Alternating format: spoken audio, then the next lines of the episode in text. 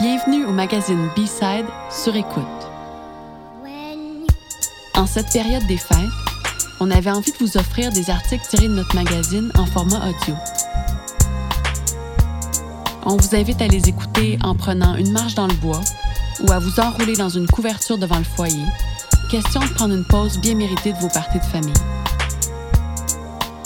Voici le journal de Lewis et Clark de Frank Bergen avec la narration de Julien Robert.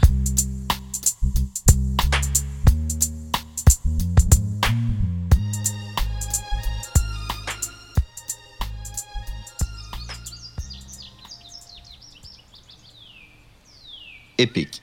Ce mot revient fréquemment lorsqu'il s'agit de décrire l'héroïque traversée du continent nord-américain par Lewis et Clark de 1804 à 1806. Une traversée qui n'a, dans son ampleur, rien à envier à l'Odyssée ni aux grandes épopées hollywoodiennes. C'est la plus ambitieuse mission d'exploration des États-Unis d'Amérique au cœur de leur terra incognita. C'est aussi la première.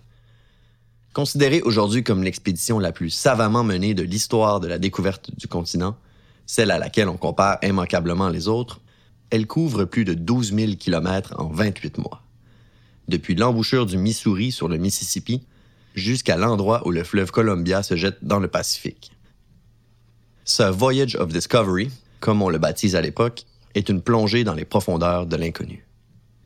La Constitution américaine vient de souffler 15 chandelles.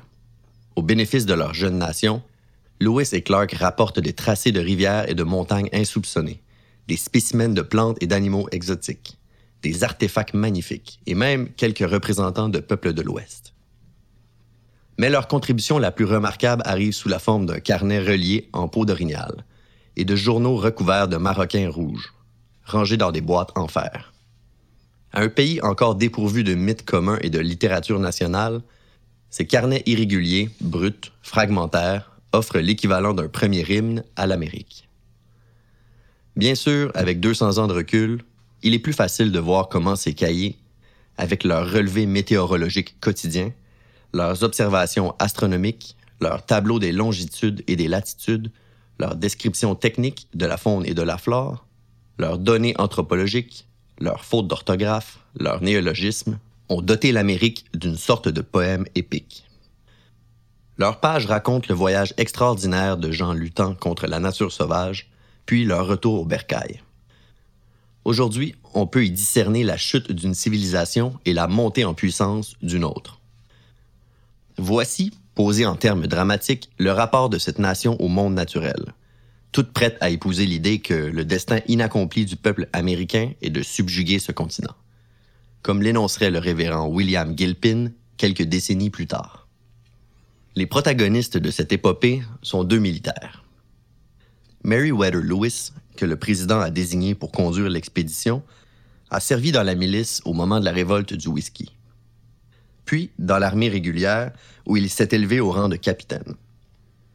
Alors qu'il n'était encore qu'enseignant, il a brièvement servi dans une compagnie de carabiniers sous les ordres du capitaine William Clark.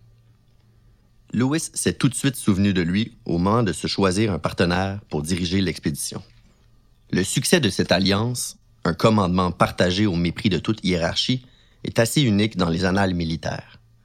Lewis et Clark semblent diriger l'expédition comme un seul homme, sans effort ni chicane, ils demeureront amis jusqu'à la fin. Au début du voyage, Lewis a 29 ans et Clark 33. Le premier ne dédaigne pas la viande de chien, alors que le second n'y toucherait jamais. L'un préfère les cassis, l'autre les groseilles.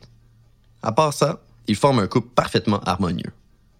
On présente invariablement les deux hommes comme des contraires. Lewis l'introverti romantique, Clark l'extraverti stoïque. Ce contraste, qui se traduit en une énergie intellectuelle et morale débordante, soutient leur entreprise et se cristallise dans les mille décisions heureuses qu'ils prennent ensemble pour sauver leur équipée du désastre. Parmi tous les exploits consignés dans ces journaux, aucun ne surpasse pourtant l'acte d'écriture lui-même, réalisé dans des conditions impossibles. On se demande comment ils font. Quiconque a essayé de tenir un journal au terme de journées de randonnée sur des sentiers balisés ne peut que s'émerveiller de la force de ces capitaines qui consignent leurs expériences malgré l'épuisement, la maladie, la nature sauvage, les températures extrêmes. La muse de ces chroniqueurs? Le président des États-Unis lui-même, Thomas Jefferson, qui est comme le troisième auteur de l'œuvre. Le Voyage of Discovery est son rêve. Les journaux expriment sa vision. Si les buts politiques et commerciaux de l'expédition de Lewis et Clark sont bien connus, ils ne doivent pas faire oublier ses visées littéraires, énoncées par Jefferson devant le Congrès américain. On pourrait même dire que c'est sous ce dernier rapport que le succès de l'entreprise est le plus évident, car celle-ci a échoué dans sa recherche d'une voie de commerce navigable à travers le continent, capable de relier la jeune République à la Chine. Le passage du Nord-Ouest, rêvé par les explorateurs depuis Christophe Colomb, n'existe pas. L'expédition n'a pas davantage découvert, vers le nord, de tributaires du Missouri, grâce auxquels les États-Unis auraient pu tenter de s'accaparer le commerce des fourrures canadiens.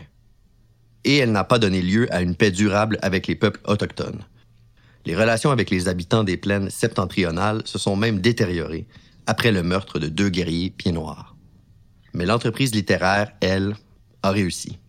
Et ses fruits sont encore appréciés aujourd'hui. Fait intéressant. Lorsque Lewis et Clark démarrent leur traversée vers l'ouest en 1804, la Louisiane, nouvellement vendue par Napoléon aux Américains, est peuplée de nombreux francophones. Pour faciliter l'expédition, l'on invite des gens maîtrisant le français et les langues autochtones à rejoindre l'équipage. Parmi eux, Georges Drouillard, surnommé Drouiller, né d'un père canadien et d'une mère Shawnee, et originaire de la région des Grands Lacs. Véritable héros de l'expédition, le jeune Drouillard est un chasseur et un trappeur hors pair, doté de talents de cartographe et d'interprète. C'est lui qui réussit à convaincre Lewis et Clark d'élargir leur contingent pour mieux affronter les difficultés à venir, et d'inclure notamment une embarcation confiée à huit Canadiens. Cette décision, dit-on, aurait garanti le succès de l'entreprise. Thomas Jefferson, quant à lui, y est pour beaucoup dans le succès des journaux en tant qu'ouvrage d'histoire naturelle. Ce naturaliste adepte de l'étude des phénomènes biologiques périodiques avait donné à Lewis et Clark des instructions détaillées pour consigner leurs observations de la nature. Les journaux contiennent la toute première description occidentale de centaines de plantes et d'animaux.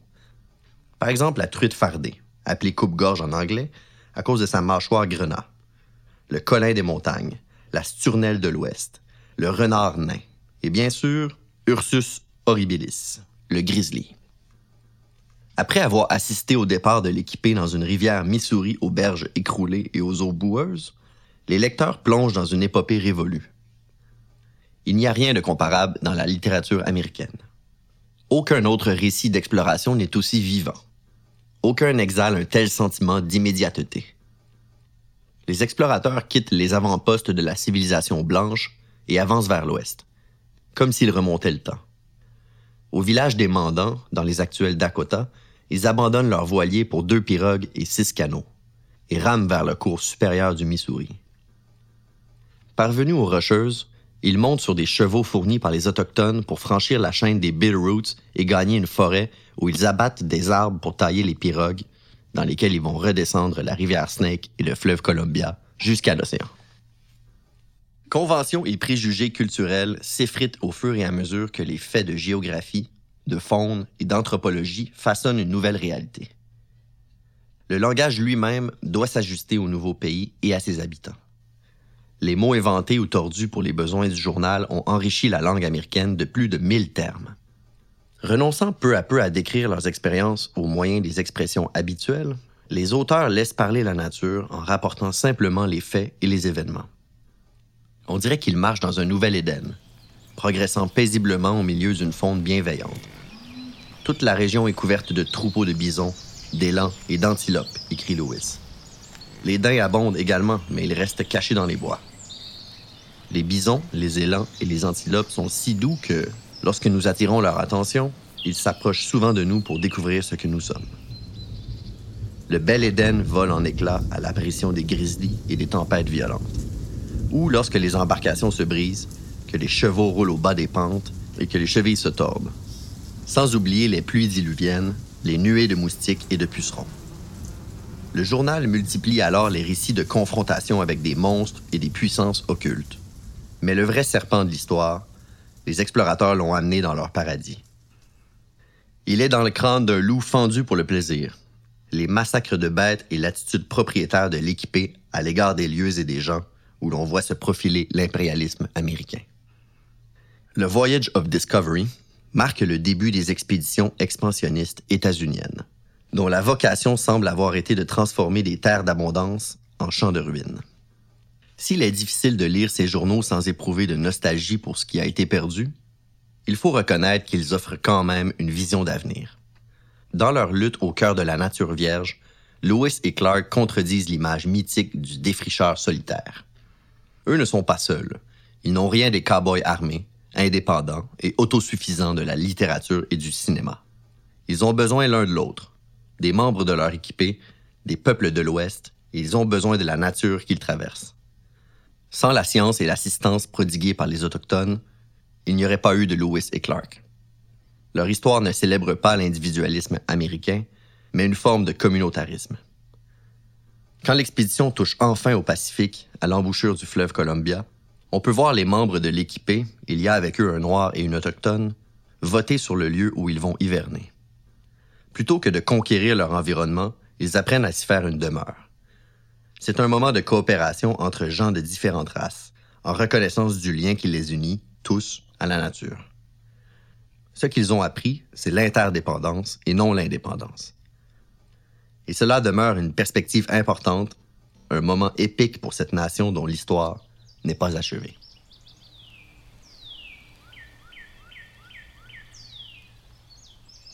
Cet article, tiré de la préface du roman The Journals of Lewis and Clark de Frank Bergen, a été publié avec la complicité de Penguin Random House dans le numéro 2 de notre magazine papier. Si vous avez aimé ce que vous avez entendu, abonnez-vous à Magazine B-Side sur écoute. B-Side est un média indépendant qui se consacre à créer des ponts entre l'humain et la nature. Pour découvrir tous nos contenus numériques et imprimés, visitez-nous à bside.media.